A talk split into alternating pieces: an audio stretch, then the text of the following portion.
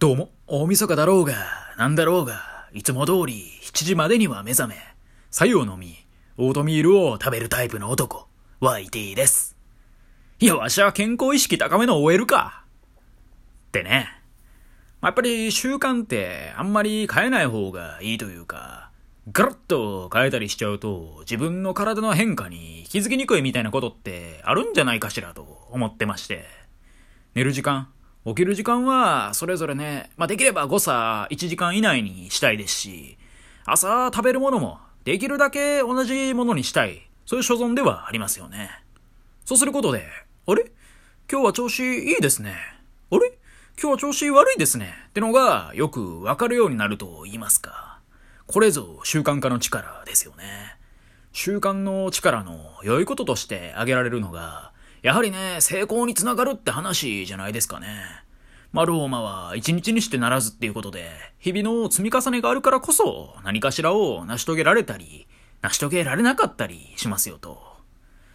ただ、それだけじゃないんですよね。まあ、変化に気づきやすい。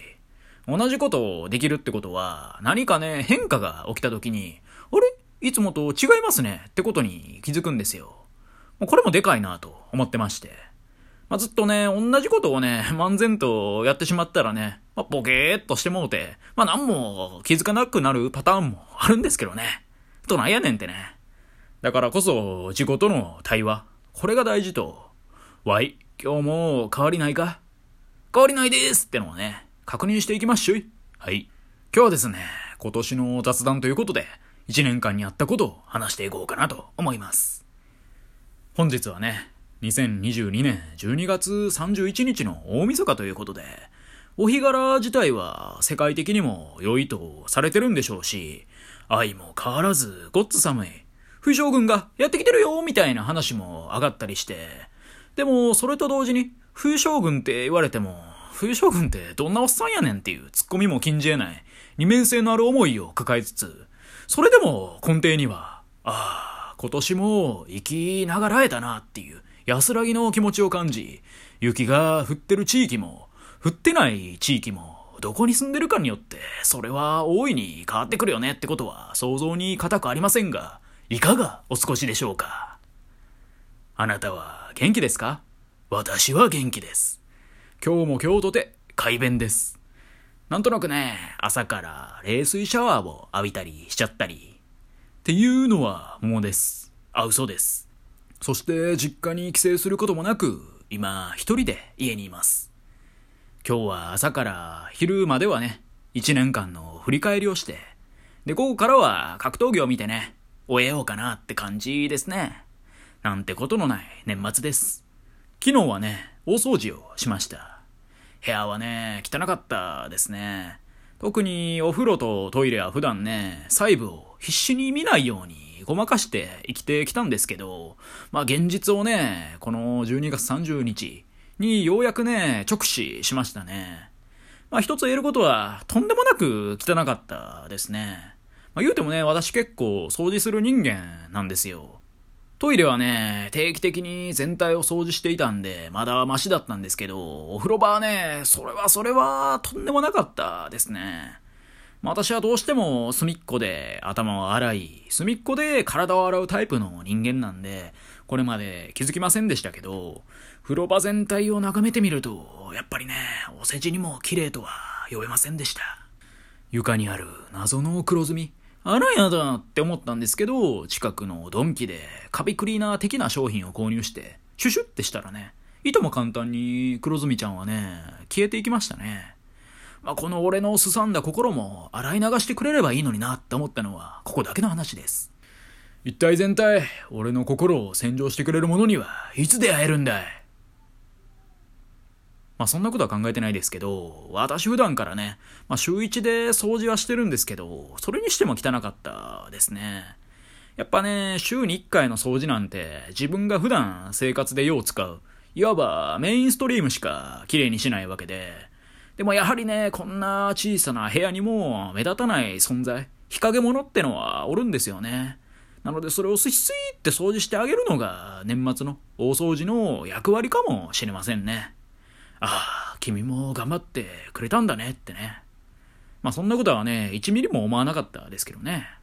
終始ね、めんどくせえって口には出さないものの、58回はね、心の中で思ってましたね。まあとにもかくにも掃除は一応終わって、すっきりとした気持ちで今配信をしています。爽快感がもう半端じゃないです。よかったっす。ということでね、まあ今年の振り返りをするとか抜かしながらね、ここまで話した内容としては、毎日左右飲んでオートミール食べてるってことと、掃除をねしたよってだけの話ですね。でね、2022年、どうだったんすかね。なんか現状維持みたいな、そんな一年でしたね。何も跳ねることなく、かといってそんなに沈むこともなく、うん。まあ、音声配信で言ってもね、再生時間とか、本当にずっと一定というか、まあ波風立たないというかね、まあそらそれでええのかなと思いつつ、やっぱね、数字にとらわれすぎると、ろくなことがないですからね。まあ去年とね、変わりなく関わってくださる方もいらっしゃったりして、まあそれがね、励みになったり、ならなかったりする部分はね、やっぱ大いにあるよね、と。まあ正直去年の配信の方がね、自分の中でなんか面白い話ね、できてるなってのが結構あったというか、まあでもね、振り返ってみると、それは当たり前だよなってね。まあ、くすっと笑えるような話やりますみたいなことね、偉そうに言っちゃってますけど、人に笑ってもらうってね、簡単なことじゃないですからね。うん。人に笑ってもらうって今言いましたね。うん、ちょっと噛んでしまったんですけど、まあそれはしゃあないということで。まあそういうね、人に笑ってもらうのは難しいと。本数を出せば出すほど、自分の手札ってのは確実に減っていくわけで、まだこのパターンかよ YT! みたいなね。まあそう思われるのも想像に難くありませんね。まあ、そこをね、もっと覆すような面白い配信ができればいいなってずっと思いつつね、結局できなくてここまで来たみたいな。まあ、それがね、今年の反省点としてはありますかね。っていうね、急に真面目かっていう、そんなこと言ってますね。まあ、ちょっと真面目にね、話しすぎましたね。うん。黒パンティ。はい、これで一回リセットできました。さながらね、寿司を食べる際に登場するガリみたいなもんですよね。それが私にとっての黒パンティですわ。ということでね、まあ、不器用なりに今年1年、なんとかね、生きながらえることができました。まあ、この配信をね、聞いてくださってるあなたのおかげでもありますね。まあまあまあ、自分のね、小さな頑張りもほんのちょびっとありますよ。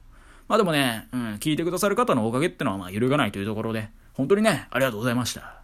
年末ともなるとね、手がカッサカサになることもあるでしょう。毎日ごつ寒いわと、鼻水を垂らすこともあるでしょう。それでもね、あなたが笑いあふれる人生に包まれるよう、そう願っております。